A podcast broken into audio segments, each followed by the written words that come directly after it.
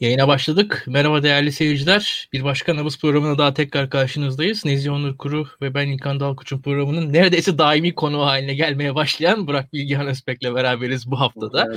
Ee, ya Burak Bilgehan olunca programımızın formatı kayıyor. Tabii biz hani rakamlar, e, derin analizler, yani daha doğrusu analizler gene var da işte rakamlar, katsayılar, işte şuradaki alt bölgelerde ne oluyor, bunun alt kırılımı nedir, e, şuradaki katılım oranı ne kadar falan noktasından biraz kayıyoruz. Biraz hakikaten e, Ankara'nın diyelim yani daha hissiyatı bize Burak Bilgehan'la beraber geliyor.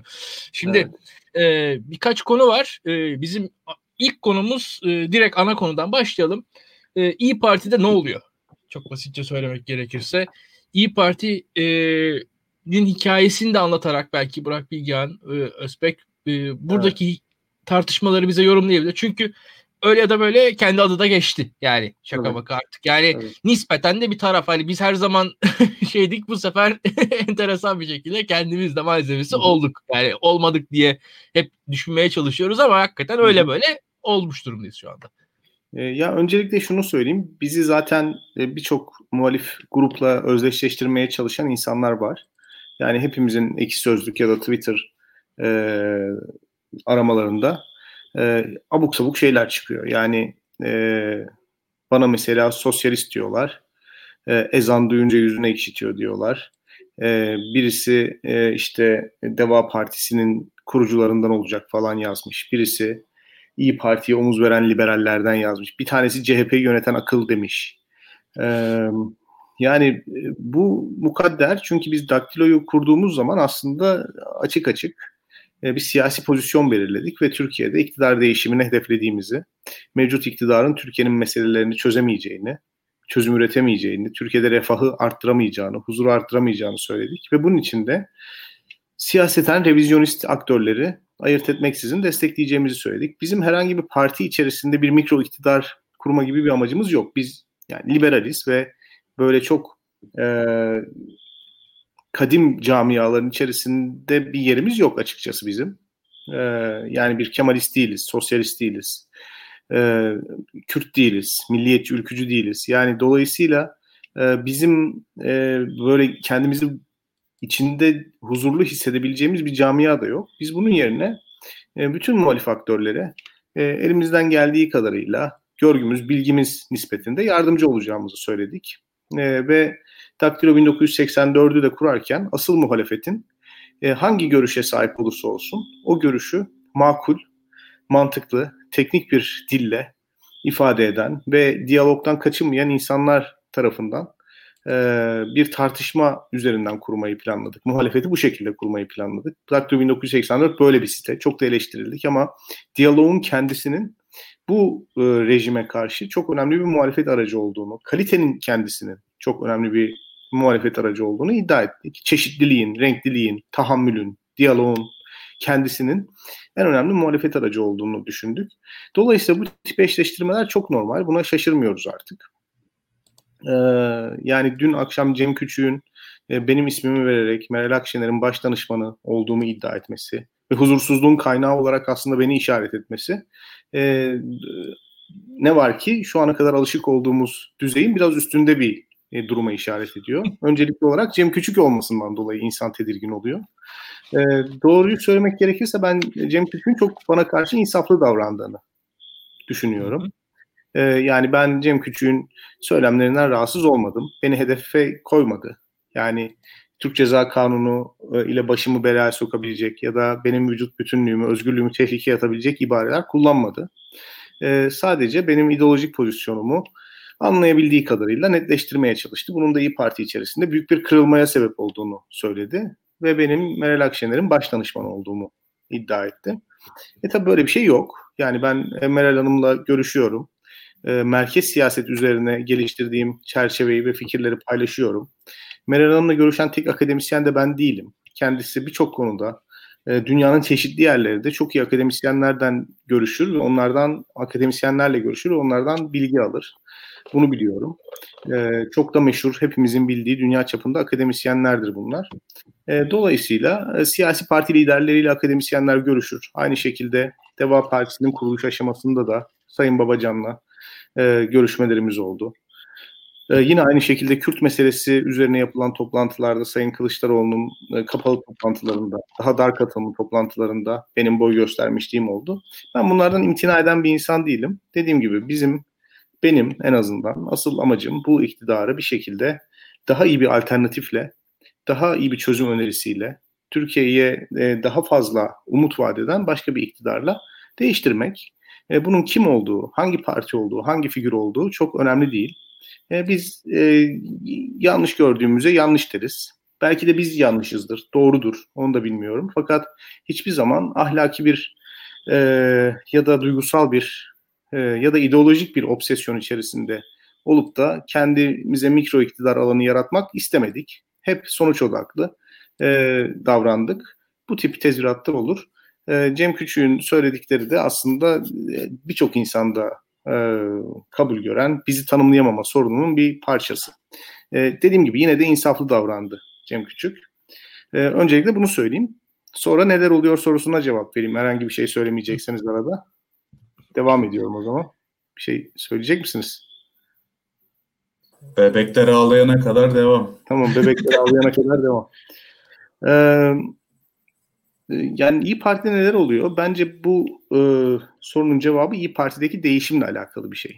Belki de Sayın Akşener'in e, benimle bu merkez politika üzerine e, görüşmesinin e, ve birçok akademisyen de bu konuda e, istişarede bulunmasının ve son dönemde İyi Parti'nin popülaritesinin, oy oranının, konuştuğu konuların artmasının, çeşitlenmesinin e, sonucu olarak okumak gerekiyor bunu. Çünkü e, sürece baktığınız zaman İyi Parti aslında Milliyetçi Hareket Partisi içerisinden çıkan bir parti.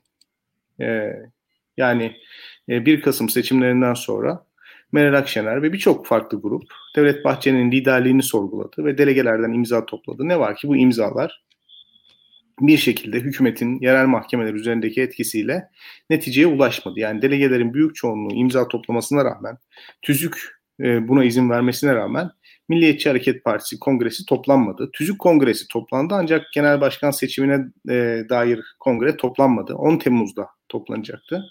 Olmadı. Ancak herkes gördü ki Meral Akşener delegenin büyük çoğunluğunun imzasını toplayabiliyor ve ilk kongrede genel başkan seçilecek. Bir şekilde bu olmadı. Diğer bir deyişle Milliyetçi Hareket Partisi Genel Başkanlığı meşruluğunu kendi delegesinden değil, ona bu başkanlığı bahşeden yerel mahkemelerden ve yerel mahkemeleri etkisinin altına alan hükümetten almaya başladı. Bence AKP-MHP koalisyonunun kurulduğu anlardan bir tanesiydi bu an. Yani Milliyetçi Hareket Partisi yönetimi kendi ofisini koruyabilmek için hükümete ihtiyaç duyuyordu ve bu ihtiyacı hükümet sağladı. Ee, Meral Akşener ve birçok MHP'li bu sayede partiden dışlanmış oldular. Bu şekilde dışlanmış oldular. Zaten 10 Temmuz'da yapılması gerekiyordu kongrenin. 15 Temmuz'da da 15 e, Temmuz olunca e, çok büyük bir e, dram yaşanmaya başladı. Akşener ve diğer MHP'liler için. Bu dram şuydu. Artık MHP ve AKP kimi ulusal güvenlik tehdidi olarak ilan edeceklerine kendileri karar veriyorlardı ve toplumu ikna etme, yargıyı ikna etme, kamuoyunu ikna etme gibi bir endişeleri de yoktu. E, dolayısıyla MHP'den ayrılmış, gidecek yeri de olmayan bir siyasetçi grubu ortaya çıktı. 2016 senesinde. E, Meral Akşener burada tabii en öne çıkan figürdü. Ve 2017 Kasım'ına kadar e, parti kurulamadı. Yani yaklaşık bir buçuk sene e, parti kurulamadı. 2017'de kuruldu. E, o arada tabii başkanlık referandumu kampanyasında adaylar doğruyu söylemek gerekirse Ümit Özdağ da Sinan Ogan da e, kampanyalar yaptılar. Başkanlık sisteminin geçmesini önlemek istediler. E, yani aslında ortada bir ruh vardı, bir spirit vardı. E, ancak partileşememişti. İyi Parti olarak 2017 senesinin Kasım'ında e, partileşti. E, şimdi bu parti yalnız e, hatırlayalım faaliyete geçtiği andan itibaren hatta geçmeden önce e, özellikle Meral Akşener'e yönelik ağır ithamlar mevcuttu. Yani e, Fethullahçılık suçlamasıyla e, hükümetin resmi ağızlarından bir açıklama çok sık gelmese de e, her akşam televizyonlarda hükümetle ilişkileri aşikar olan insanlar imalarda bulunuyorlardı. Hatta Sayın Akşener'e ağır iftiralar atıldı. E, Türk siyasetinde en kolay linç edilen, hakkında en kolay ileri geri konuşulan lider o dönemlerde Meral Akşener'di. E, ve o ulusal güvenlik meselesi de çok ciddi olduğu için ve Fethullahçılık üzerine kurulduğu için o imalar çok tedirginlik yaratıyordu. Partinin kuruluşu aslında bence çok önemli bir adımdır. Mesela birçok muhafazakar siyasetçi o dönem çıkış yapmaya cesaret edemedi ama Akşener cesaret etti. Fakat kendisini koruyabilmek için dikkat ederseniz çok sınırlı bir dil kullanma, çok kısır bir dil kullanma ve parti kadrolarını da olabildiğince Fethullahçılıktan, e, Fethullahçılık suçlamasından kendisini korumak üzere oluşturma eğilimi ortaya çıktı. Yani Ümit Özdağ'ın, Ali Türkçe'nin, Fatih Er Yılmaz'ın yani e, Fethullahçılarla çok net meselesi olan insanların İyi Parti'ye gelmesi ve öne çıkartılması aslında biraz bunun sonucu oldu. Mesela e, Stanford doktoralı, Google'da yöneticilik yapmış Taylan Yıldız'ın e, Ali Türkşen kadar öne çıkartılmadığını görüyoruz. Çünkü bu dönem asıl işleyen figür Ali Türkşen'di. Çünkü e, Ali Türkçen çok, çok net bir şekilde Fethullahçılarla mücadele etmiş bir adamdı. E, tabii Ali Türkçen'i öne çıkartmanın e, korumacı bir tarafı var. E, yani o ekibi öne çıkartmanın korumacı bir tarafı var. Ya da Ümit Özdağ öne çıkartmanın korumacı bir tarafı var. Partiyi koruyor. Ancak partiyi de aynı zamanda yeni kesimlerle buluşmasını önleyen bir e, noktaya çekiyor. E, yani bu şöyle bir şey. Kendinizi dış saldırılardan korumak için çok yüksek duvarlar inşa ediyorsunuz. Evet kimse size saldırmıyor ama güneş de göremiyorsunuz. Dışarıya da çıkamıyorsunuz. Aslında kendinizi korumuyorsunuz. Kendinizi hapsediyorsunuz. Onun gibi bir şey, bir durum oldu. E, buna rağmen parti %10 oy aldı. Şimdi e, özellikle yerel seçim ittifakı, yerel seçim ittifakının işlediğinin görülmesi, Ankara ve İstanbul seçim zaferleri, pragmatizmin aslında siyasi pragmatizmin AK Parti hükümetini yıpratabileceğine dair inanç. Aynı zamanda ekonomik koşulların gittikçe kötüye gitmesi muhalefetin e, yeniden böyle bir arada olarak farklı kesimlerle konuşarak diyalog zemini üzerinde işbirliği yapabileceğini gösterdi ve bence sorun o anda başladı. Artık Meral Akşener ve İyi Parti Fethullahçı suçlamasıyla çok fazla muhatap olmak zorunda değillerdi. Açık konuşmak gerekirse e, kritik aktörler haline geldiler. %10 oy almış. Ankara ve İstanbul Belediyesi'ni düşürmüş. E, yerel seçimlerde kazanan olmayan ama kazandıran aktör sıfatını kazanmış e, aktörler haline geldiler ve Türk siyasetinde meşruluğu sorgulanmayan bir aktör haline geldi. Bence bu birçok gelişmeyi e, tetikledi. Çünkü İyi Parti'nin duruşu, var olma savaşını, varoluş savaşını kazanması sadece muhalefette değil iktidar partilerinin de saygısını kazandı ve zaten geçtiğimiz Ağustos ayının 9'unda galiba e, hem Sayın Devlet Bahçeli hem Sayın Recep Tayyip Erdoğan İyi Parti'nin aslında yerli ve milli olduğunu ilan ettiler. Yani günün sonunda e, artık partiyi e, Fethullahçı damgası vurulmasın diye e, e, Fethullahçılara çok net meseleleri olan fakat bu toplumla da konuşma yeteneği çok sınırlı olan, siyaset kavramına çok güvenmeyen insanlara muhtaç olmaktan e, kurtardı bu durum. Öyle söyleyelim. Bu da beraberinde yeni bir e, hem fırsat hem kriz getirdi. İyi Parti için bir fırsat getirdi. Çünkü artık meşruluk sorununu çözdüğü için dikkat ederseniz son birkaç aydır e, Sayın Meral Akşener sadece güvenlik konularından ya da Türkiye'nin e, milli meselelerinden değil ekolojiden ekonomiye, sosyal politikadan dış politikaya kadar birçok konuda konuşuyor. İyi ya da kötü. İyi ya da kötü. Bizim buradaki programlarda hep salık verdiğimiz ve Ekrem İmamoğlu örneğiyle özdeşleştirdiğimiz siyasetçinin çarşıya pazara inmesi, medya blokajını bu şekilde kırması e, önerisini aslında ilk dinleyen lider de Meral Akşener. Onu da söylemek gerekiyor.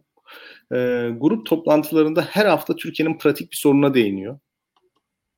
E, hep tartışılan bir konu Demirtaş'ın kahvaltı meselesi e, spontan bir cevap olması itibariyle çok başarılı bir cevap olmayabilir. Ancak ne olursa olsun kan davası olarak tanımlanabilecek bir düşmanlık durumunda bile kahvaltı yapmayı kabul etmesi e, ve bunun müzakereye açık olduğunu göstermesi ve bu cevabın anketlere göre Kürtler üzerinde çok da olumsuz etki yapmaması, tam tersine belirli bir siyasal gerçekliğin, belirli bir siyasal e, koşul koşulun e, Kürtler tarafından çok iyi anlaşılması. Yani Meral Hanım'ın içinde bulunduğu siyasi limitasyonların Kürtler tarafından çok iyi anlaşılması. Bir anda İyi Parti aslında her akşam televizyonlarda konuşulan, belki oyunu birkaç puan arttıran, e, bir parti haline getirdi. Ve bu da e, Ümit Özdağ gibi siyasetçileri yani partinin kuruluş aşamasında önemli rol oynamış siyasetçileri biraz geri plana itmeye e, itmeye e, sebep oldu. Çünkü artık yeni dönemde varoluş savaşını kazanmış artık genişleme e, sürecine girmiş, o faza girmiş bir İyi Parti var. Kongre sloganı da zaten millet bizi çağırıyor idi. E, yani daha iddialı bir, bir slogandı. E, o bakımdan e, artık yeni bir kadro, özellikle Meral Akşener'in kendisinin şekillendirdiği, e, defansif olmayan, daha ofansif bir kadroyla e, yoluna devam etmek istedi. Bu da tabii beraberinde tasfiyeleri getirdi. O tasfiye edilen isimler e, milliyetçi gelenekten gelebilir, ülkücü gelenekten gelebilir, bürokratik gelenekten gelebilir ya da merkez sağ gelenekten gelebilir. Bunlar fark etmiyor. Ee, insanlar tabii kendileri tasfiye olduğu zaman belirli bir fikriyatın tasfiye olduğunu söylüyorlar. Bu şekilde lanse ediyorlar. Yani kendileri kal, kendileriyle milliyetçiliği, kendileriyle merkez sağcılığı, kendileriyle bürokratik e, vasfı özdeşleştirdikleri için şimdi mesela Cumhuriyet Gazetesi'nde Aytun Çıray merkez sağcıların merkez politikacıların tasfiye edildiğini söylerken Ümit Özdağ aynı akşam televizyona çıkıp milli devlet savunucularının e, tasfiye edildiğini söylüyor. Aslında ortada ideolojik bir durum yok. Ortada e, Meral Hanım'ın parti kurulurken kendisini sağlama almak için ve kuruluş aşamasında kendisini güvende hissetmek için yola çıktığı e, kadroyu artık yeni faza geçişle birlikte değiştirme eğilimi var. Ben böyle okuyorum. E, buna karşı verilen reaksiyonlar da e, dün akşam e, Cem Küçük'ün işte e, bana kadar uzanan e, söylemini getirdi. Çünkü tasfiye olan insanlar biraz önce söylediğim gibi kendilerinin bir kişi olarak tasfiye edilmesinden ziyade daha kutsal bir davanın zırhına bu işi sarma eğilimindeler. E, orada da tabii bizler Türkiye'de çok fazla liberal olmadığı için e, biraz gittiğimiz her yere rengimizi katan insanlarız. Yani ben beyaz bir suyun içerisine bir e, küçük bir oralet e, tanesini attığınız zaman e, turuncuya dönüyor ya ya da bir damla mürekkebe attığınız zaman maviye dönüyor ya. Yani bir ortamda mesela 100 tane adam var. Bir tane liberal olduğu zaman burası liberal bir ortam falan diyorlar. E, işte beni gördüler. Hani biraz da kamuoyu önünde tanınırlığım olduğu için e, bu şekilde benim üzerimden bir e, milli devlet yanlılarının milliyetçilik yanlılarının ki bunlar aslında birbiriyle çok alakasız şeylerdir. Yani milli devleti savunmak illa milliyetçiliği savunmak anlamına gelmez. Milliyetçilik neticede bir ideolojidir. Milli devlet herhangi bir ideolojik takıntısı olmayan devlettir. Ulus devlet böyledir. Ee, bunu tabii ayırt etme kapasitesi çok önemli. Ee, bunu da ayırt edemiyorlar. E, yani bir liberal olarak sanki ulus devleti savunamazsınız ya da bir sosyal demokrat olarak ulus devleti savunamazmışsınız gibi bir durum ortaya çıkıyor. Halbuki alakası yok. Çoğu durumda hatta daha iddialı bir şey söyleyeyim. Milliyetçiler ulus devletten çok sorun yaşayan ideolojik gruptur. Çünkü ulus devlet vatandaşlık ve eşit haklar üzerinden hareket ederken milliyetçilik daha e, etnik veya daha kültürel e, ve daha dışlayıcı bir dile sahip olabilir. Dolayısıyla devletle çatışma potansiyeli milliyetçiliğin daha yüksektir devletle barışık bir milliyetçi dil kurmak çok zordur o yüzden. Kurulduğu zaman çok başarılı olur ama kurulması çok zordur.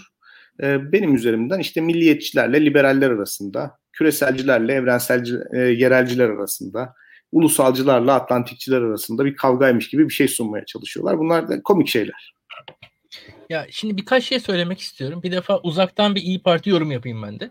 Bir defa İyi Parti'nin kimlik meselesi İyi Parti var oldukça olmaya devam edecektir. Onu söyleyeyim. Ve İyi Parti'nin kimlik meselesi hani şöyle bir durum var. Şunu şunu yaptık da bu çözüldü diye bir şey olmayacaktır. Artı teknik olarak o kimlik meselesinin çözüldüğü anda bence bu İyi Parti'ye zarar verecektir. Yani onu söylemek lazım. Artı İyi Parti'nin mesela deniyor ya hani tırnak için. Yani İyi Parti'nin milliyetçi kimliğini İyi Parti alamazsınız. Yani böyle bir imkan yok. Yani İyi Parti isterseniz şöyle bir durum var.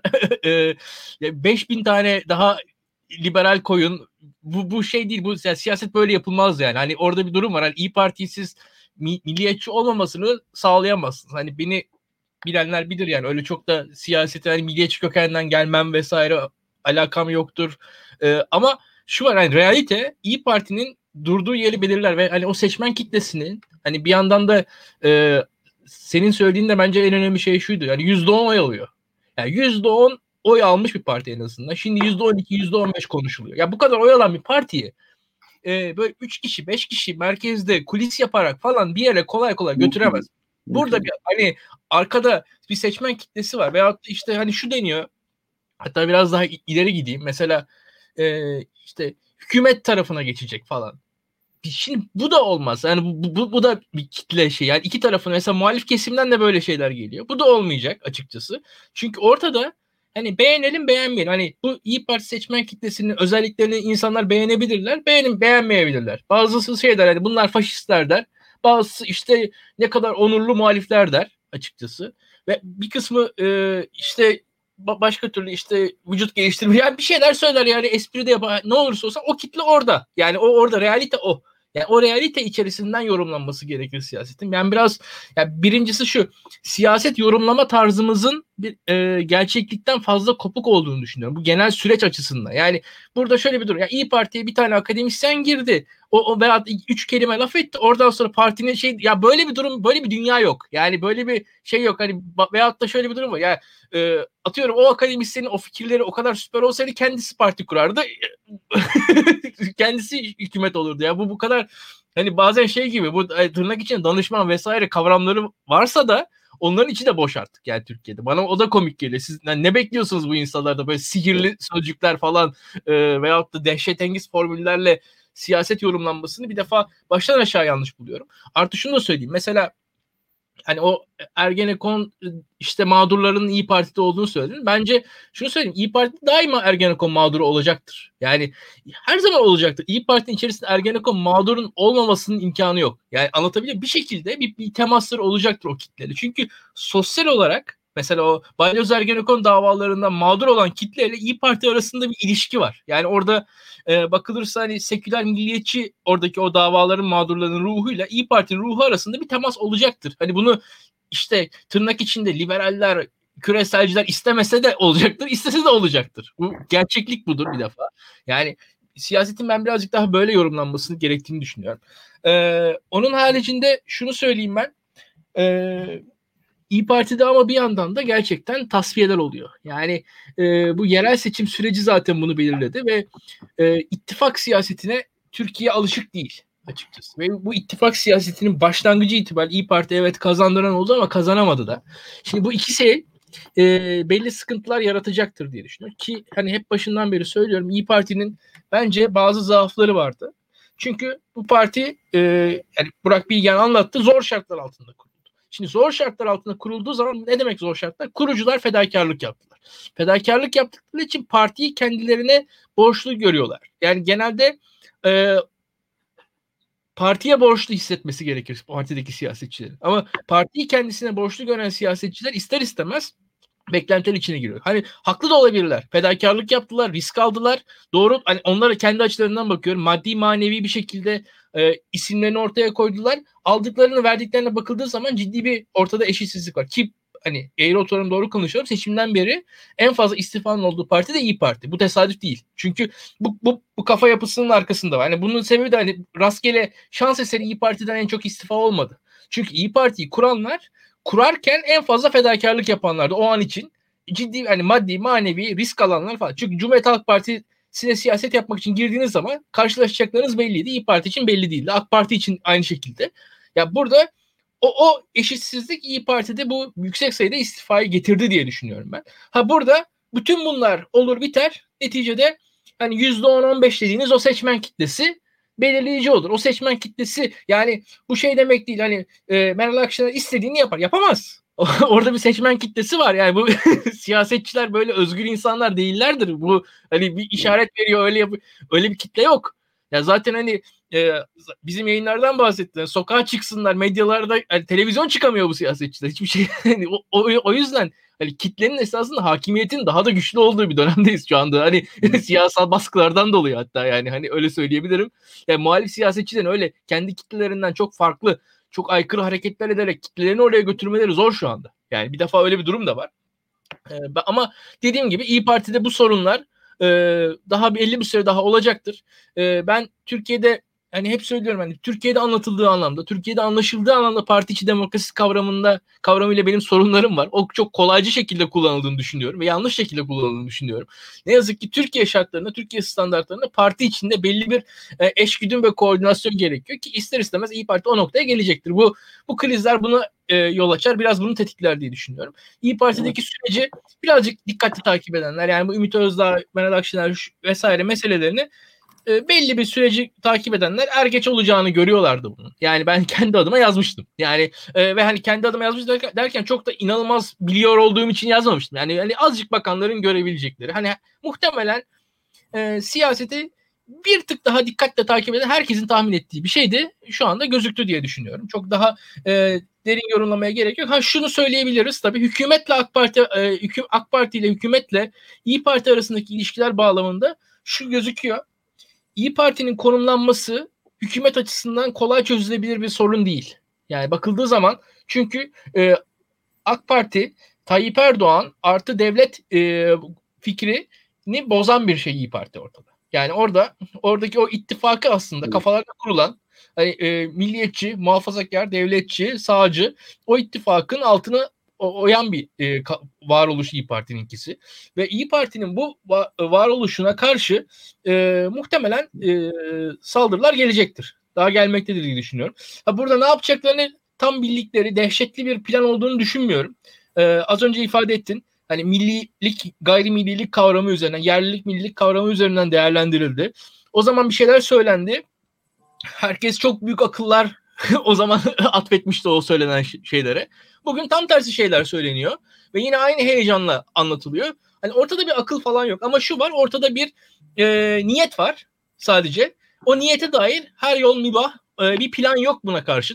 Aslında niyetleri açısından çok net AK Partililer ve iktidardakiler ama planlı plansızlar açık benim gördüğüm kadarıyla ve bu da e, birbirine, birbiriyle tutarsız hamleler ortaya çıkmasını sağlıyor ve eşgüdüm koordinasyon kendi içlerinde yok en azından onu söyleyebilirim. Ee, bakalım beraber izleyeceğiz diye düşünüyorum. Ben de birkaç şey ekleyeyim. Ee, yani İyi Parti kurulurken cesurların partisi olarak kuruldu aslında. Yani e, cesaret içinde farklı aktörlerin ama güçlü aktörlerin bir araya gelmesi gerekiyor. Dolayısıyla İlkan'ın ve Burak Hoca'nın da bahsettiği gibi yani bir lider partisi olarak ortaya çıkmadı. Mesela AK Parti Erdoğan etrafında ortaya çıkmış. Belki Erdoğan çevresinde insanlar vardı ama bunlar Erdoğan'ın arkadaşları olarak anılıyordu. Şimdi mesela düşünün kurulurken süreci. E, Akşener'in arkadaşları olarak anılmıyorlar. Hepsinin müstakil bir e, siyasal karizması bir gücü var değil mi? Ümit Özdağ, işte Koray Aydın veya farklı isimleri düşünün. İşte Müsavat Dervişoğlu falan gibi. E, dolayısıyla herkes aslında kendi geleceği için de bir yatırım yapıyordu partide. Bu nedenle e, böyle çatışmalar olmasa doğal aslında. E, sadece ideolojik bir ayrım değil bu yani. Burada e, parti içinde liderliğin diğer partiler kadar sağlam olmadığını görebiliyoruz. E, bir de şu var. Şimdi mesela İyi Parti e, MHP'de kalıp İyi Partiler MHP'de kalıp nimetlerden faydalanabilirdi. Hatta Meral Akşener'in e, çocuğunun nikah şahidi Tayyip Erdoğan. Bunu hatırlatmak gerekiyor. Yani Meral Akşener birkaç kere AK Parti tarafından davet edilmiş birisi bakanlık için. E, dolayısıyla onun Meral Akşener ve diğer aktörler e, bunun karşılığını almak istiyorlar. Fakat dediğimiz gibi Türkiye'de siyaset, siyasi parti e, bir şekilde iddialı olmak istiyorsa liderliğin güçlü olması gerekiyor. Liderliğin güçlü olması için de bazı isimlerin oyunun dışında kalması gerekiyor. Bu çoğu partide böyle olur. Yani kurucu ekipten bazıları uzaklaşır. E, lider bir şekilde kendi ekibiyle devam eder.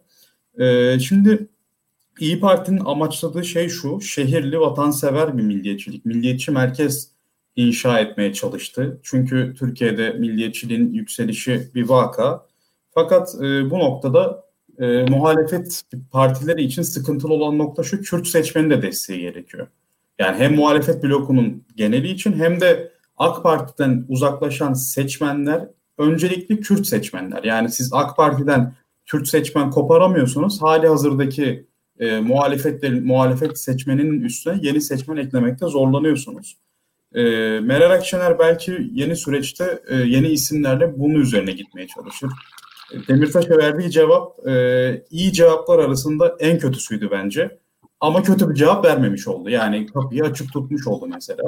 En azından ittifak dengelerini bozmayan isimler olacak. Burada Burak Avuncu ismi öne çıkıyor. Burak Avuncu'yu da hem İstanbul ilçe başkanları hem de 80 il başkanının savunduğu görülüyor. Çünkü Burak Avuncu İstanbul seçimlerinde 805 bin oy farkının altında imzası bulunan isimlerden birisi ve demokratik ittifakı sürdürebilen e, e, siyasetçilerden bir tanesi. Mesela Almanya'da e, bu koalisyon ve ittifak siyasetini sürdürebilme bir kabiliyet olarak adlandırılıyor. Bunun Almanca bir e, ismi de var ama şu an aklıma gelmedi. Hani bu yeteneği olan siyasetçiler e, daha parlayan siyasetçiler oluyor. Parti lideri olabiliyorlar mesela. Çünkü diğer partilerle bir araya gelip bir şekilde partilerini iktidarda e, iktidara sokabiliyorlar. Koalisyonlarda yer almasını sağlıyorlar. Şimdi Cumhur İttifakı'nın bir hatası oldu bu süreçte İyi Parti adına. Ayasofya krizinden Ayasofya açıldıktan sonra İyi Parti'yi Cumhur İttifakı'na davet ettiler. Meral Akşener bunu e, aslında çok iyi kullandı. Meral Akşener Ayasofya'ya gitti fakat ittifak çağrısını reddetti ve kamuoyunda İyi Parti'nin bir şekilde tartışılmasını sağladı. Dolayısıyla Meral Akşener meşrulaştı. Az önce Burak Hoca bahsetmişti ya. Ak, e, İyi Parti'nin üzerinde demokrasinin kılıcı gibi Fethullahçılık suçlaması sallanıyordu. Fakat bizatihi Erdoğan ve Bahçeli İyi Parti'yi davet edince Cumhur İttifakı'na e, bu suçlamanın anlamı ortadan kalktı. Zaten o halin de ortadan o halin de kalkmasıyla birlikte bu tartışmanın da dozajı azalmıştı. E, dolayısıyla ne oldu? Akşener meşrulaştı. Anketlere bakın. En iyi muhalefet yapan e, aktör olarak Meral Akşener artık Kılıçdaroğlu geçiyor mesela. Yani CHP'nin o %25, İyi Parti'nin %10'larda. Buna rağmen Meral Akşener %30 oluyor. Veya popülaritesine baktığınızda Mansur Yavaş ve Ekrem İmamoğlu'nun hemen sonrasına gelen isim Meral Akşener mesela. Bu da ilginç ki Kürtlerden çok da destek alamayan bir figür. Buna rağmen %40'ı aşabilmesi büyük bir başarı.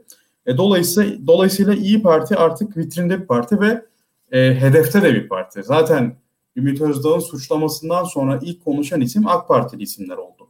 E, bunları hatırlatmak gerekiyor. Ayrıca son olarak şunu ekleyeyim ben. E, bazı anket şirketleri İyi Parti %15'lerde gösteriyor. Evet İyi Parti bir yükseliş var. İyi Parti 8-9 bandındaydı. 10-11-12'lere yaklaştı. Fakat bazı anket şirketleri e, kararsızları çok fazla buluyor. %30-35 civarında buluyorlar. E, ve kararsızlara tekrar e, hangi partiye yakın olduklarını sormuyorlar.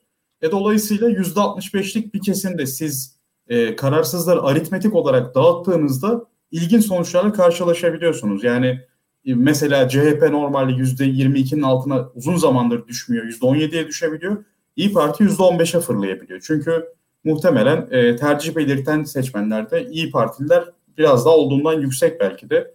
Ve CHP oy veren seçmenlerin bir kısmı belki CHP idareten oy verdiği için ilk adımda CHP'nin ismini vermiyorlar. Dolayısıyla İyi Parti %15-16'larda gözüküyor. E, bu yanıltmasın ama İyi Parti yine de bir yükseliş trendi içerisinde. %15 olmasa da %12'ye yaklaşan e, ve siyaset gündeminin merkezinde olan ayrıca MHP'yi artık geçmeye başlayan bir parti oldu. Yani milliyetçiliği temsil eden iki parti arasında MHP İyi Parti'nin önündeyken artık İyi Parti MHP'nin önüne geçmeye başladı. E, bunu da ekleyeyim. Ben Burak Hoca'ya bırakayım sözü. E, nereden devam edelim ama? İyi Parti bırak... 35 35 dakika oldu ya. İyi Parti konuşa konuşa biraz. Tamam bırakalım. Bırakalım. MHP konuyu. Ya Bu Burak Hoca'dan önce bir saniye e, yayınımızı beğenmeyi, paylaşmayı, yorum yapmayı unutmayın bu arada. Hiç söylemedik. Biz yayınlarda bu tarz şeyleri söylemeyi unutuyoruz. Dandun, İyi Parti, Cem Küçük, Ümit Özdağ, Burak Bilgehan falan Meral Akşener diye giriyoruz konuya. E, YouTube YouTuber'lığımızın e, hakkını vermiyoruz. Onu da ekleyelim. Hani yayınımızı beğenmeyi, paylaşmayı unutmayın. E, bu yayınların insanlara ulaşmasını istiyoruz. E, ayrıca Patreon abonelerine de ileride e, ekstra içeriklerimiz olacak. O tarz bağışlar yapmayı da unutmazsanız iyi olur diye düşünüyorum. Bunları ekleyelim. Ee, yayına İyi Parti üzerinden devam edebiliriz ama İyi Parti dışında da aslında e, başka konularımız var. E, Nizi Onur Kuru. Sen hangisini istersin? Senin dediğinden gidelim. Yani İyi Parti'nin üzerinden MHP'den devam edelim. Bu askıda ekmek tartışması nedir? Ben mesela merak ediyorum. Şimdi ben bir muhalefet partisi olsaydım böyle bir e, kampanyayı yani iktidarın bir şekilde ekonomiyi ne kadar kötü gösterdiği, kötü yönettiğini halka göstermek için e, yapabilirdim. Mesela hatırlayın Ankara ve İstanbul Büyükşehir Belediyesi sosyal kampanyalarla işte e, kendi popülaritesini artırmış, muhalefetin de oyunu artırmıştı. Mesela CHP ve İyi Parti toplamda %35'i aşmıştı. Biri 25'leri aştı, biri de 10'ları aştı. Yani normalde bu iki partinin toplamı %33 civarındaydı. 38-39'lara çıktı. Bu hamlenin Bahçeli tarafından gelmesi komplo teorisiyle açıklanabilecek bir şey. Bence çok ilginç bir şey. Bunu nasıl görüyorsunuz? Ya ben o kadar derin düşünmüyorum. Yani hani parti olarak gündeme dair bir şey söyleme ihtiyacı olabilir. Ee, bir fikir o an akıllarına gelmiş olabilir. Ee, ve orada hani zaten kararlar istişareyle çok enine boyuna düşünülerek alınmıyor Milliyetçi Hareket Partisi'nde. Yani Milliyetçi Hareket Partisi'nde Deva Partisi gibi bir ekonomi kurulu yok. Milliyetçi Hareket Partisi'nin ekonomik göstergeleri izleyen bir kurulu yok. Bunlar düzenli olarak bir araya gelmiyorlar. Yani Milliyetçi Hareket Partisi'nde e, Milliyetçi Hareket Partisi'nde kararlar tepeden e, işte bir genel başkan aklıyla e, alınır ve o şekilde alt teşkilatlara empoze edilir, sorgulanmaz. E, emir demiri keser prensibi vardır. E, ve ancak kamuoyunda böyle çok dramatik tepkiler oluşursa e, bir şekilde bu karardan geri adım atılır. E, geri adım atmamak için de oldukça direnilir. Yani ben Milliyetçi Hareket Partisi'nin bu hamleyi yaparken herhangi bir taşı yerinden oynatmak gibi bir gayesi olduğu kanaatinde değilim. Şu var, yerel seçimlerde, pardon 2018 seçimlerinden önce Sayın Devlet Bahçeli sadece 3 miting yaptı. Ve %11 oy aldı. Yani Milliyetçi Hareket Partisi'nin oy almak için genel merkez tarafından yazılmış ağdalı metinlere, coşkulu mitinglere, e, derinlikli politikalara ihtiyacı yok.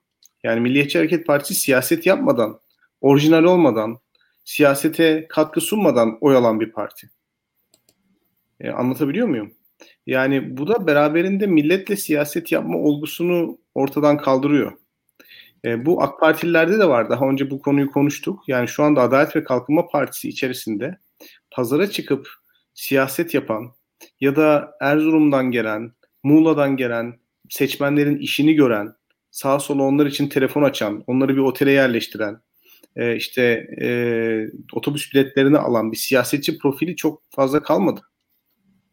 Yani Cumhur İttifakı iktidarda kalabilmek için iyi siyaset yapma ya da ülkeyi iyi yönetme, sokağa çıkma, e, iyi bir kampanya yürütme gibi zorunluluklardan azade bir şekilde hareket ediyor. Yani bunlara gerek duymadığı için son 5 senede bu siyaset yapma yeteneklerinin oldukça köreldiğini düşünüyorum. Şimdi mesela dünkü olayda Bülent Turan gibi bir siyasetçi çıkıyor. İyi Parti'de ortalık karışık. Şimdi normalde siyasi e, akıl bir partinin iç işlerinin karışıkken diğer partilerin herhangi bir pozisyon almamasını emreder. Çünkü ihale pozisyon olan adama kalır. Böylece bir dış düşman e, algısı yaratarak ya da bir dış düşman söylemi yaratarak sizin istemediğiniz taraf aşırı derecede güçlenir. Tamam mı? Çok temel bir siyasi manevradır bu yani. Temel bir siyasi ne derler? E, prensiptir. Tamam. Ama Bülent Turan mesela o kadar büyük bir etkileşim e, almak istiyor ki yani kendi taraftarlarına işte İyi Parti karıştı ve bunu biz karıştırdık demek istiyor ki bunu bir siyasi başarıya tahvil etmek istiyor ki o tweet'e atmadan duramıyor. Yine bakıyorsunuz mesela hükümetin köşe yazarlarına, gazetecilerine. Mesela Ermenistan-Azerbaycan savaşı oluyor. Türkiye'nin stratejik olarak eğer diplomasi masasına oturmak istiyorsa o savaşın taraflarından biri olmaması gerekiyor ki e, taraflara eşit uzaklıkta olan ve masanın etrafındaki herkese güven telkin eden bir aktör olarak ortaya çıkması gerekiyor. Masaya ancak böyle oturabilir. Heyecana geliyorlar işte Erivan'a bir bomba düşse ne olur? Yani bu popülizm illeti toplumun tamamını e, mahvettiği gibi hükümetin de iktidarın da iktidar partilerinin de yönetim kapasitesini mahvediyor.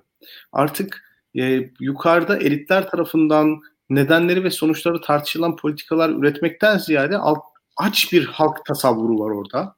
Bir insan şeklinde tecessüm etmiş. Ona istediğini verme, ona istediği başarıyı verme, ona istediği söylemi verme, heyecanı verme gibi bir yarış başlıyor. E, mesela askıda ekmek meselesinde muhtemelen hani MHP kadroları yani bir millet tasavvuru içerisinde bunun çok makbul karşılanacağını falan düşündüler herhalde. Ee, yani onun dışında başka bir şey. Siyaset yapmayı unuttular. Ya bu kadar fazla da vurmayalım. Şimdi e, ekmek fiyatlarının artışıyla belediyeleri yakın görüp birazcık belediyelere çakarak hani belediyeler izin veriyor ekmek fiyatlarının artışına. Artı şu var. Türkiye'nin de e, kuru artışından dolayı aslında e, ciddi anlamda bir un ihracatı potansiyeli oluyor. Bu da iç pazara olan satışı cazip kılma yani hiç cazip kılmıyor üreticiler açısından. E, bu da iç pazardaki fiyatların artışını doğurdu. Zaten e, dikkat edin e, un ithalatı pardon buğday ithalatının üzerindeki vergiler falan falan da kaldırıldı. Bu da tesadüf değil. Şu anda ekmek fiyatları konusunda hafif bir e, risk hükümet görüyor aslında. Yani şu anda benzer tanzim tarzı şeyler ekmek meselesinden olacaktır. Ki Türkiye'de e, siyasetçilerin bir ekmek refleksi vardır. Hatta Arap Baharı'nı falan da hatırlar insanlar. Yani oradaki ekmek fiyatları üzerinden hikayeler ki bence e, ya Türkiye toplumu şu an Mısır toplumu gibi toplum değil yani bence yanlış bir refleks de o e, yine de aslında şöyle bir bir refleks siyasetçilerde var ama ne kadar gerçeğin içerisinde bilmiyorum. Yani oradaki şöyle söyleyeyim. E, bence hani AK Parti'nin yaptığı o gümrük vergisi hareketi askıda ekmek meselesinde çok daha ciddi bir hareket yani. Ortada evet. gayet net bir şekilde evet. bir sorun var. Ona karşı mücadele edilmesi gerekiyor yani hükümet açısından. Tamam böyleyse de böyle yapılır. Bu askıda ekmek aslında sorunu yanlış yorumlayan birazcık daha yani sorunu belki bence doğru gören ama yanlış yorumlayan bir tavır diye düşünüyorum. Ben birazcık daha MHP'yi sizden savunayım. Ee, ortada bir sorun var ama onu onu görüyor olması MHP açısından iyi bir e, puan olarak değerlendirebilirim. Ya, ha, şu MHP'nin şu anda konuşacak konusu yok. Yok. Yani, yani izin mi? Pardon belediyeler arttıramaz da belediyelerden de izin geçiyor yani o, o şeylerde e, ekmek fiyatları konusunda o tarz şeyler var. Neyse fırıncılar odası falan filan. Neyse. Hayır ben şunu söylüyorum. Yani şu anda Milliyetçi Hareket Partisi'nin konuşacak konusu yok. Çünkü hani dış politika alanlarında aslında Türkiye adım atacak yer pek bulamadı. Yani e, mesela Barış Pınarı harekatını yapamadı. Libya'da Sirte'yi ve Cufra'yı alamadı bu mavi vatan meselesi çok sert bir diplomatik tepkiyle karşılaştı. E, yani, yani Sayın Devlet Bahçeli'nin sevdiği toplar artık gelmiyor. E, yani şimdi her hafta ortada bir seçim yok. Seçimi yalanlıyorlar. Seçim ittifakı yok dolayısıyla. E, ortada hani Milliyetçi Hareket Partisi'nin güvenlik sorunu olarak nitelendirebileceği bir sosyal hareket yok. Bir kalkışma yok ya da bir protesto gösterisi yok. Herhangi bir şey yok. Yani şu anda mesela insanların sorması gereken soru Milliyetçi Hareket Partisi normal zamanlarda aslında asla ve kata var olamayacak bir parti. Yani ekmek meselesi hani bir şeyler söylemek zorunda olan bir partinin aklına gelen ilk e, politika gibime geliyor benim. Yani ekmek fiyatlarındaki yükselişi önceden sezip bunun bir e, social unrest yaratma potansiyeli ne tepki olarak hemen toplumsal bağları inşa etme. Ben o senin iyimser yorumun olduğunu düşünüyorum. Tabii ki. Şunu bu, lazım bence. Gibi, ee, modern modern sanat müzelerinde modern sanat müzelerinde bilirsiniz hani Doğru. biz gideriz boş tablo görürüz bir tane Mimar Sinan'dan profesör gelir e, Azizim der içindeki boşluğu tabloya yansıtmış. Neyse ona... yorumu da öyle oldu. ben de böyle bir şey artık Devlet Bahçeli e, yorumcusuna doğru. evet evet evet. böyle bir modern sanatçı olarak bir Devlet Bahçeli falan bu Yani bence şöyle bir durum da var. Ee, AK Parti de MHP de e, bu zorlu şartlarda ne şekilde halkla ilişkiler kurulabileceğinin farkında değiller. Bunu bilmiyorlar aslında. Ee, AK Parti de daha önceden yerel seçimler öncesinde tanzim satışlarla bence saçmalamıştı yani. Çünkü orada e, ekonominin gerçekten kötü olduğunu kabul etmişti ve e, muhalefeti her zaman vurdu işte ekmek sırası, tüp kuyruğu, gaz kuyruğu gibi argümanlarla vurmak konforunu elinden çıkaracak bir hamlede bulunmuştu. E, MHP de bunu yaptı. MHP evet belediyeleri hedef aldı. Zaten e, yani hafta e, bu askıda ekmek kampanyasının e, başlangıcı pazartesi sanırım önceki cuma e, belediyelerin bir şekilde onayıyla ekmek fiyatları artırıldı. İstanbul'da haber oldu özellikle. Buradan belediyeleri sıkıştırmak için bir hamle geldi. Fakat Çankaya'da bile ki Çankaya Türkiye'nin 973 ilçesinden en sos, sosyoekonomik açıdan en gelişmiş ilk 5'te veya ilk 10'da yer alan ilçelerinden bir tanesi Türkiye'nin. Çankaya'da bile askıda ekmek e, kampanyasının ihtiyaç haline dönüştüğünü ortaya koyması Bahçeli'nin çokça eleştirildi. Zaten mesajı da almışlar. Çankaya'da hemen kaldırılmış. Yani Tandoğan, şimdi Anadolu Meydanı oldu ismi de. Tandoğan'daki büfenin orada çekilmişti o fotoğraf. Orayı bilirsiniz. Ankaralılar bilir orayı. Ben de iki sene kaldım yani orayı biliyorum. E, fark ettim onu sonra hemen ertesi gün baktım yani böyle. Twitter'da zaten denk geldim. E, hemen kaldırmışlar yani. Çünkü e, acziyet istemiyor. Türk seçmeni evet e, sıkıntıyı görüyor fakat bunun bir şekilde e, kamuoyunda konuşulmasını istemiyor. E, siyasetçilerin e, bu sorunu başka türlü aşmasını bekliyorlar. E, böyle e, halktan yardım isteyerek değil bir şekilde devletin e, yardım elini, şefkatli yardım edin elini başka türlü daha üstenci bir şekilde mesela bu evlere yardımlar var ya AK Parti'nin e, yaklaşık 16 milyon insana bir şekilde hitap edebildiği sosyal yardım mekanizması gibi daha az görünür olan şekilde kendilerine ulaşmasını istiyorlar. E, bu pandemi sürecinde de Tayyip Erdoğan'ın ekranlarda e, IBAN numarasını paylaşması ve yardım istemesi de geri tepti mesela bakarsanız. Çünkü bir acziyet göstergesiydi bu. E, kesinlikle toplum devletle dayanışmak istemiyor. Toplum devletten faydalanmak istiyor. Toplum devletin gücünü göstermesini istiyor. Onu üste konumlandırıyor. Kendisiyle yatay zeminde olduğu zaman devletten uzaklaşıyor. Böyle bir durum var. Bunu bazen unutuyor. AK Parti'de, MHP'de unutuyorlar. Ee, aynı zamanda da muhalefete vuracakları argümanların da boşa çıkmasına yol açıyorlar. Yani bu ekmek kuyruğu, ekmek yardımları gibi şeyler. Ee, isterseniz bebekler ağlamadan biraz da şeyi konuşalım. Yani zaten MHP'nin konusu az çok belli. M hani MHP'nin elinde pek konu kalmadı ya bizim de MHP'ye dair konuşacağımız çok da bir şey yok aslında. Ee, bu AK Parti gençlik kollarının, gençlik teşkilatının yayınladığı bir video var. Sen kimsin e, sorusuyla başlayan. Çok tartışıldı. Herkes alıntıladı. Herkesin alıntıladığı tweet yürüdü. E, çünkü çok büyük tepki uyandırdı. Yani e, bu konuda ne düşünüyorsunuz? Neden e, AK Parti hani sosyal medya ve e, seçim stratejisi konusunda öne çıkan ve örnek alınan bir partiyken neden böyle bariz hatalar yapıyor? Veya neden bu bir hata? Bunları konuşabilir miyiz? Evet. İlkan sen başla istersen. Hı, tamam. Ee, şimdi şöyle söyleyeyim ben.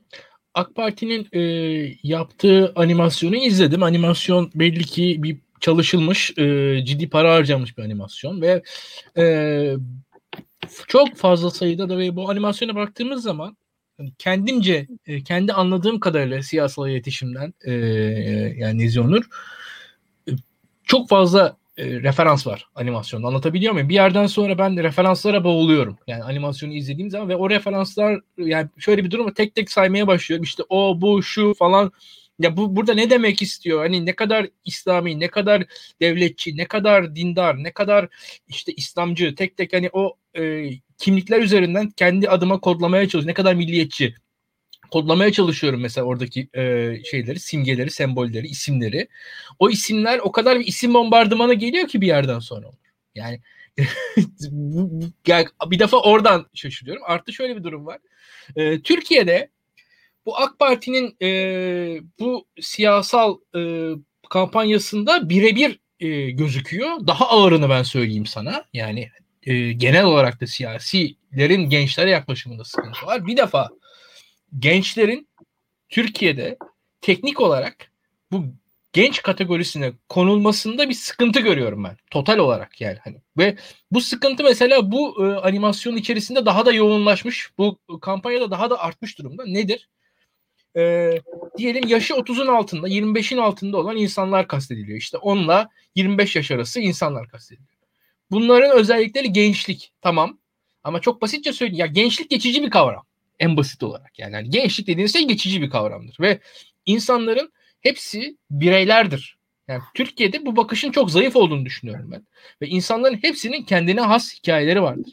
Buradaki yaklaşımların fazlasıyla hani orada bir e, sınır vardır. Mesela e, Onur sen çok daha iyi bilirsin. Mesela bir birleştirici olsun ister siyasi partiler. Anlatabiliyor muyum? Hani her e, kesimi kavrasın ister mesela yaptıkları yayınlar. Ama şu tekleştirici olduğu zaman mesela bence bu animasyonda bu kadar çok isim olmasına rağmen neticede tekleştirmeye yönündeydi. Tekleştirici olduğu zaman o gençlerin tek tek kişi olarak yaşadıklarını görmeyen, kişi olarak yaşadıklarını unut diyen, yani sen şunları şunları yaşıyorsun ama sen o değilsin. Sen busun diyor. Yani senin yaşadığın şöyle şöyle sorunlar var. Aslında animasyon söylemedikleri bir şeyler söylüyor. Ya, açık konuşayım. Bakın o animasyonun izlediğim zaman ben tamam Türkiye'de şu an yaşanan ekonomik sıkıntılardan bahsediyor mu Onur? Bahsetmiyor değil mi? Ama bahsetmeyerek bahsediyor bence orada. Anlatabiliyor muyum? Çünkü bak dikkat et orada. Hani ekonomik sıkıntılardan, Türkiye'nin yaşadığı eğitim sorunundan, ekonomisinden, dış politikadaki kapa içe kapanmasından, özgürlük meselelerinin hepsinden aslında bahsetmeyerek bahsediyor. Ne, ne diyor? Sen başka bir şeysiniz aslında diyor. Yani senin şu an yaşadığın şey gerçek değil, sen başka bir gerçeklik var orada. Yani şu an gördüğünün dışında, şu an yaşadığının dışında, şu an hissettiğinin dışında bir gerçeklik var demek istiyor ki orada aslında söylemeyerek e, o gerçekliği kendisi de bir şekilde ifade etmiş oluyor diye düşünüyorum. Birazcık daha e, tersten yorum oldu ama hani o animasyonda söylemedik bakın söylemediklerini o animasyon söylemediklerini Türkiye gerçeği o animasyonu söylemedikleridir. O animasyonda yalan söyleniyor demiyorum. Türkiye'nin gerçeği o animasyonu söylemedikleridir. O animasyonda konuşulmayanlardır açıkçası. Gerçekler var orada. İnsanların yaşadığı bir hayat var. Sabah kalkıyorlar. Hani bakıyorlar işte fırında ekmek çıkıyor mu? Hani ekmekten bahsettik işte çöpler toplanıyor mu? Otobüsler çalışıyor mu? İşi var mı insanların? Aileyle ilişkileri nasıl?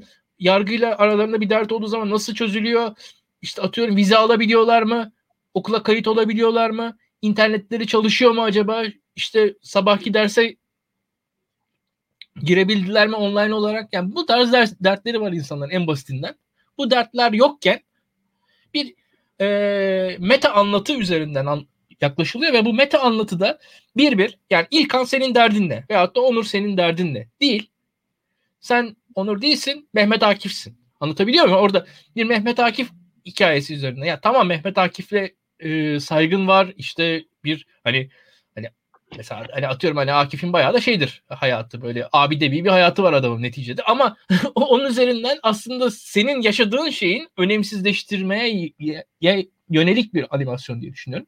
Ben bayağı sorumlu gördüm açıkçası buradan ve hani şunu da söyleyeyim e, önemli olan yani Türkiye'de bence gelecekte olması gereken şey şu e, gençlerin hani gençlik denen şeyden e, kavramla basitleştirilerek değil yani Ali, Veli, Ayşe, Fatma yani bir bir insan bunlar açıkçası. Şahsiyet bunlar. Karakter bunlar. Kişilik bunlar. Yani birebir kişilikleri var. Tek tek birbirinden farklı insanlar var karşımızda. Ve bir şekilde hani en azından farklı olmak da isteyen insanlar var. ya bunun bunu görerek yani en azından bu genç diyorsunuz. Yani yaşlılardan farklı en azından mesela. Bunun gibi bu farklılıkları da anlatan bir e, siyaset diline, söylemine, politikalarına ihtiyacımız var diye düşünüyorum. Burak Hocam var mı eklemek istediğin bir şey? Ee, ya benim klipte sorunlu bulduğum nokta tarihin işte bütün figürlerinin e, son sahnede e, Recep Tayyip, Tayyip Erdoğan fotoğrafına e, uçarak hareket etmesi ve Recep Tayyip Erdoğan portresi oluşturması. Bu aslında sorunlu bir okuma.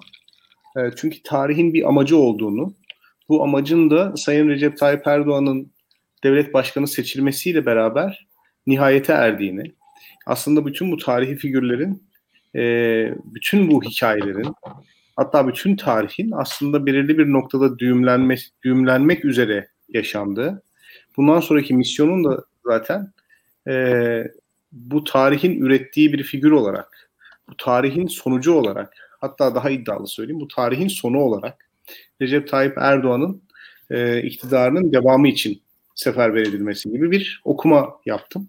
Şimdi bu e, söylem analizi biraz böyle. Yani biliyorsun.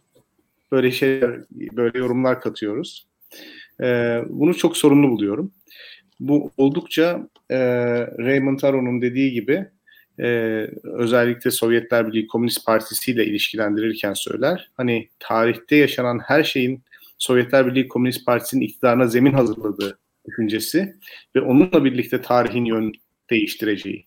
Yani e, aslında Adalet ve Kalkınma Partisi seçmeninde de tarihin Tayyip Bey'in iktidarına zemin hazırlamak için geliştiği fakat bundan sonra onun gelişiyle birlikte tarihin yön değiştirdiği anlayışı çok yaygın. Bu devrimci hareketlerde yani geçmişle geleceğin bağlantısını bir liderin gelişiyle kesen, tarihin yeni bir noktaya evrilmesini sağlayan, e, en azından e, sağladığı düşünülen liderin e, varlığıyla açıklanan bir psikoloji bu. AK Parti kendi içerisinde tabii devrim yaptığını düşünüyor. Tayyip Bey'in çok büyük bir devrimci olduğunu düşünüyor. Belki de öyledir, bilmiyorum. Ancak benim sorunun nok- bulduğum nokta o. Tarihi kendi akışı içerisinde olmayan, kendi dinamikleri olmayan, kahramanların sırtında yükselen, bütün bu kahramanların da sırtında yükselttikleri davanın günün sonunda Tayyip Bey'in iktidarıyla sonuçlanan, taçlanan bir bir senaryonun sonucunu üretmek için yaptıkları bir durum ortaya çıkıyor. Bunu çok sorumlu gördüm. E, ikincisi e, tabii bu Türk e, sadece Türk sağında değil ama Türk sağında çok öne çıkar. E, bu e, Fetih Marşı'nda vardır işte kızım ne gülüşte işte oynaştasın Fatih'in İstanbul'u fethettiği yaştasın gibi bir şey. E, mesela Nihal Assız'ın bu Topal Asker şiiri cepheden gelir. İstanbul'da bir partiye gider. İşte e, orada insanlar, erkekler, kadınlar eğleniyordur. E, topal asker bir, bir, bir kız bulur. E, Ey rujunun rengi, kanım kadar kırmızı kız, e, gülme öyle yüzüme bakıp sen arsız arsız diye başlar böyle şiiri. E, yani böyle kendi halinde eğlenen, kendi mütevazi hayatını düşünen, büyük bir davanın adanmış bir neferi olmayı reddeden insanları küçümseme hali çok yaygındır. İnsanları bir davaya angaje etme, onların askeri olma ve bununla şereflenme gibi bir ülkeye çağırırlar. E, bu e, sol ideolojide de vardır. Sadece Türk sağında değil. Yani benim görebildiğim kadarıyla e, Yakup Kadri'nin Ankara romanında da var. Yani apolitik diye ve mütevazi kendi çıkarını düşünen bireye düşmanlık. E, TKP'nin e, bununla ilgili bildirisi var. Aydınlık Gazetesi'nde bununla ilgili yazılar var. Öcalan'ın bu konuda e, apolitikliğe karşı, apolitikliği en büyük tehlike olarak gördüğünü söyleyen yazıları var.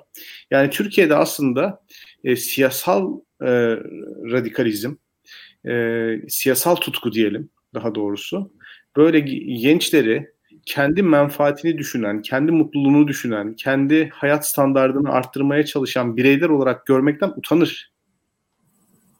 Utanır. Yani bunu aşağılar. Şimdi e, vaktimiz yok. Keşke hazırlanıp gelseydim. Özür diliyorum hazırlanamadım. E, mesela Aydınlık Gazetesi'nde ben bir yazı okudum bu apolitizm üzerine bir şeyler çalışıyordum.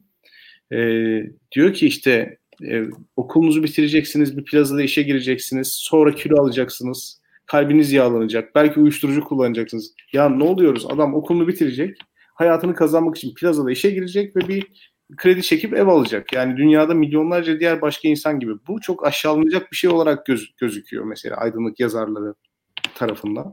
E, Türk sağında da böyle. Yani e, en büyük düşman apolitiklik olarak görülür.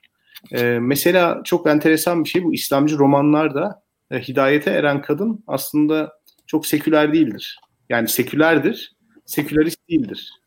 Yani başı açıktır. E, party girl portresi çizer. Bunalımdadır ama mesela İslam karşıtı değildir. Onun felsefesini, filozofisini yapmaz. Apolitiktir. Apolitiği devşirir zaten. Anlatabiliyor muyum? E, dolayısıyla hani bu e, bu son reklam filmini e, hani o apolitik alana yapılmış büyük bir taarruz olarak gördüm. Gençleri e, kendi yaşadıkları sıkıntılardan şikayet ettikleri için utanmaya zorlayan, mahcup olmaya zorlayan bir klip olarak gördüm. E, gerçeklikten kopukluğundan zaten hiç bahsetmiyorum. E, ama e, yani cep telefonunun ekranı kırıldığı için mutsuz olan bir genç bir sahabenin hayatına bakıp utanmalı gibi bir mesaj var orada. Çok açık söylemek gerekirse. Hayır utanmamalı. Cep telefonunun camı kırılan bir genç e, bunu nasıl tamir ettireceğini veya nasıl para kazanıp yeni bir cep telefonu alacağını düşünmeli. Bu onun hayatının en onurlu görevlerinden bir tanesidir. Böyle düşünüyorum. Onur sen ne düşünüyorsun? Gençler hakkında ben... senin araştırmaların da var açıkçası. Ya farklı araştırmalar da var. Şimdi ben bir tweet attım. En çok tutan tweetim de o oldu. Yani çöl ve deve e, ile başlayan bir videonun gençlerde tutmayacağını göremeyen bir gençlik örgütü var ve bu partinin 10 milyon üyesi var. Yani aslında dünya çapında başarı hikayesi AK Parti bu yerel örgütlenme konusunda. Fakat son birkaç yılda e, halkın nabzını tutmaktan çok uzak.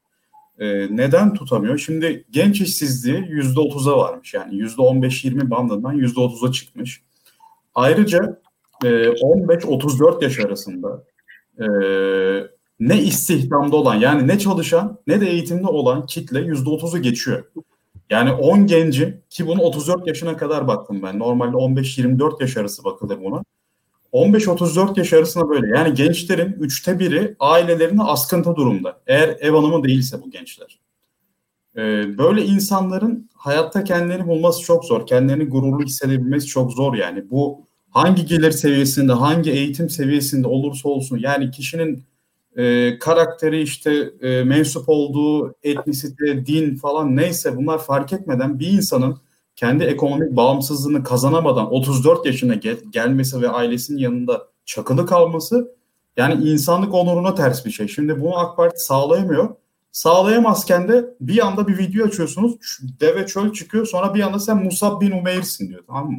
Şimdi bana diyorlar ki Musab bin Umeyr'i tanımıyorsun. Ben Türkiye siyasi ta- Türkiye siyasi tarihi çalıştığım için İslam tarihi de çalışmak durumundayım. Musab bin Umeyr'in en genç sahabelerden biri olduğunu biliyorum.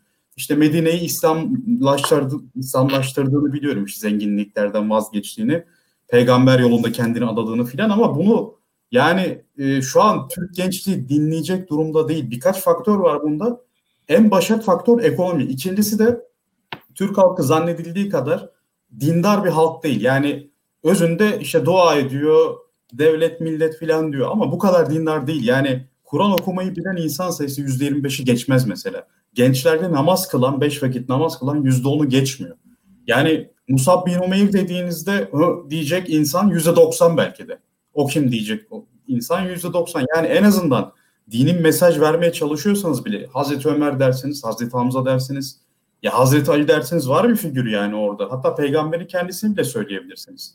Ama o kadar kopuk ki yani kendi işte muhtemelen bu e, videoyu hazırlayanların içinde e, İmam Hatip geçmişti veya İslami hareket geçmişli kişiler var. Tamamen kendi yankı odasındaki anlam dünyasından bir çıkarım yapıyor. E, ona göre bir şey söylüyor ama bu da Türkiye'nin %10-15'ine maksimum hitap edebilecek bir şey. Belki gençlerde daha da az yani. E, ayrıca şimdi işsizlikten bahsettik, İslami konulardan bahsettik. E, sekülerleşme trendini ben biraz daha açayım. Şimdi gençlerde e, dediğim gibi namaz kılanların oranı yüzde onun aşağısında kalıyor. E, başörtülü genç kadınların oranı yüzde otuzları bulmuyor artık.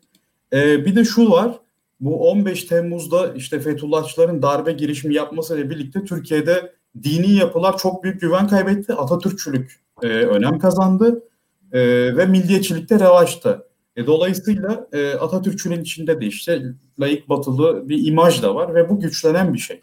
Siz o videoda Atatürk'ten bile bahsetmiyorsunuz ki yani e, iktidar açık açık artık Atatürk sembolüyle barışmış durumda yani bu 30 Ağustos'ta filan pek çok yere gördük bunun örneklerini. O videoda bu bile yok. E, ve gençlere baktığınızda %70'i ülkede kalmak istemiyor. Ülkede kalmak istemeyenlerin de %80'e yakını batılı ülkelere gitmek istiyor.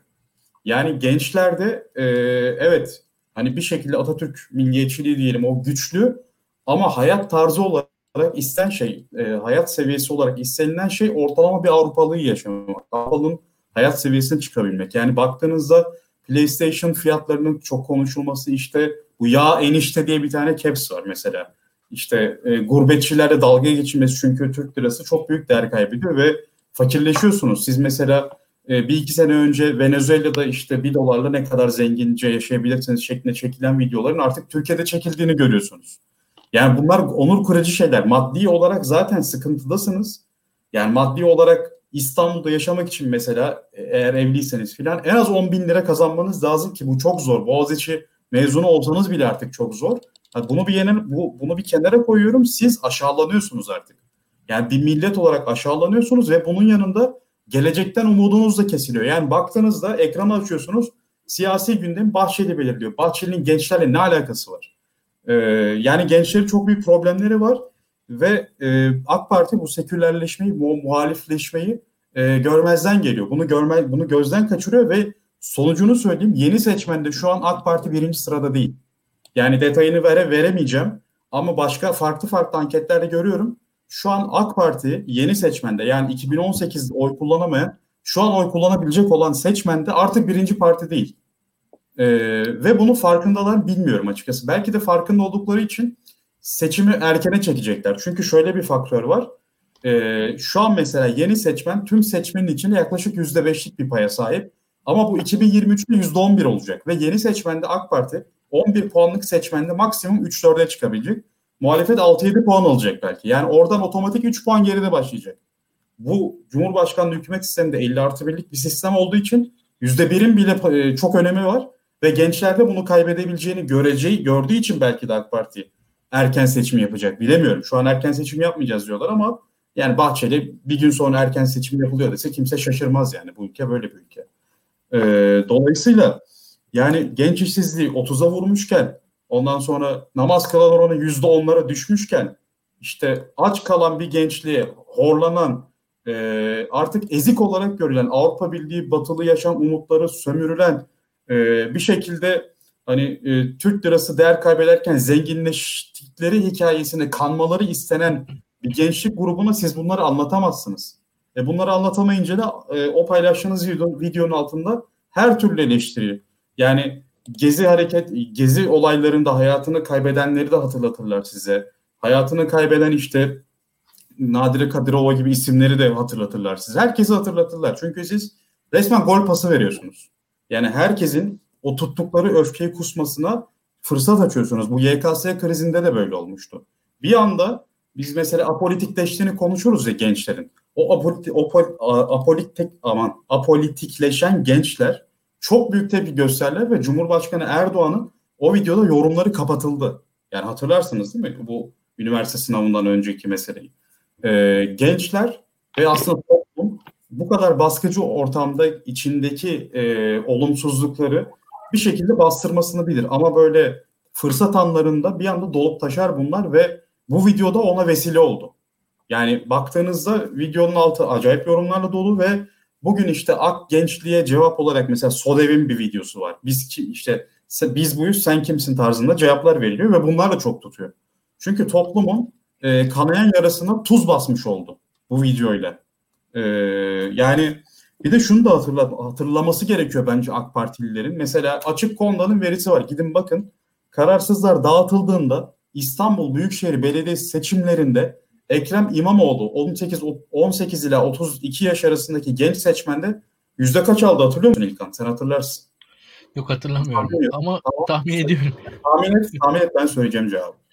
Yani yüzde işte 65 falan almıştır herhalde. Tam 66.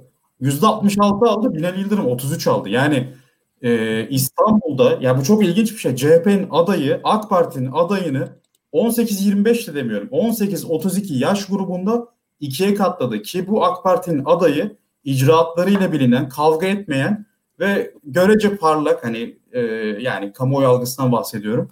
Bir bakanlık ve başbakanlık görevi sürdürülmüş olan bir isimdi bu. Buna rağmen ikiye katladı. Yani e, bundan ders çıkarmayan bir iktidar var. Aslında bu muhalefet için çok iyi bir şey.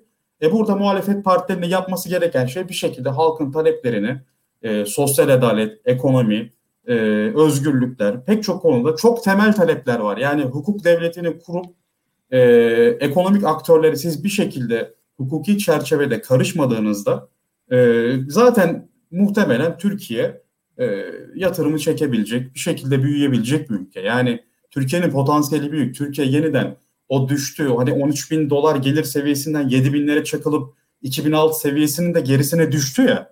Yeniden 13 binleri birkaç senede bulabilecek bir ülke. Yeter ki iyi yönetilsin ve iyi yönetilmesi için de yeter ki muhalefet doğru düzgün bir araya gelip seçimi kazanmayı bilsin. Bence bunu Türkiye yapabilir. Ben bu konuda umutluyum. Umutlu olduğum için bir şekilde fikirlerimi paylaşıyorum e, Twitter'ı böyle sosyal aktif, aktivist gibi kullanıyorum neredeyse. Üçümüz de bunu yapıyoruz. Hatta evet. aramızda bedel ödeyenler var. Yani Burak Bilgehan hocamız bedel ödedi. Mesleğinden oldu yani. Yani ben mesela şimdi Koç'ta doktora yapıyorum. Burak Hoca da Bilkent doktoralı.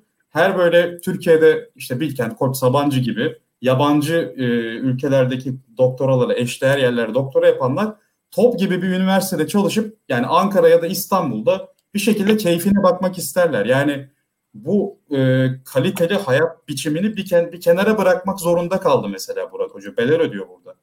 Yani burada topun hangi liderin e, avukatını tuttuğunu ben söylemeyeceğim. Mevzu çok büyük oluyor. Yani bu gerçekten insanlar bedel ödüyor. Bunlar küçümsenmemesi gereken şeyler. Yani bize sahip çıkın. Bize kanalımıza abone yapın tamam mı? Yani neler ödüyoruz? Yani her gün e, bir şekilde farklı farklı yerlerden kınanıyoruz. Mesela ben, ben görüşürüz. Görüşürüz kendinize iyi bakın. Ben akademisyen adayıyım.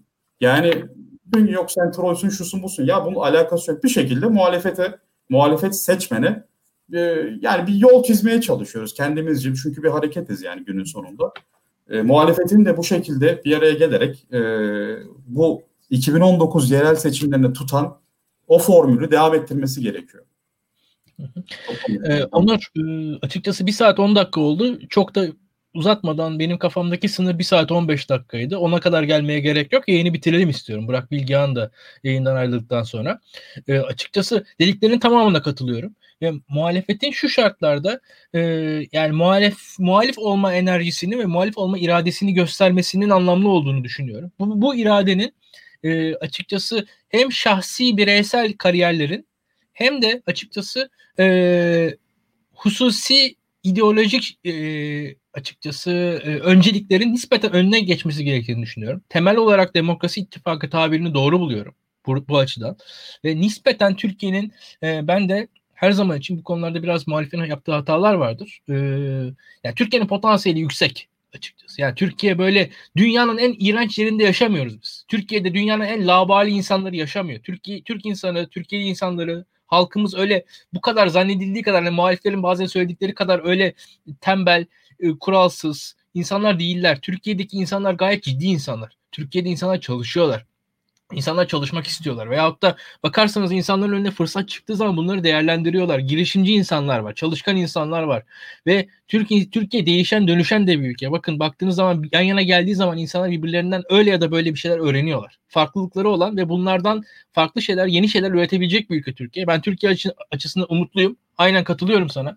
Ee, bu gece bence iyi bir program oldu. Senin ekstra söyleyeceklerin yoksa yayını ben, bu saatte bitirelim istiyorum. Sesi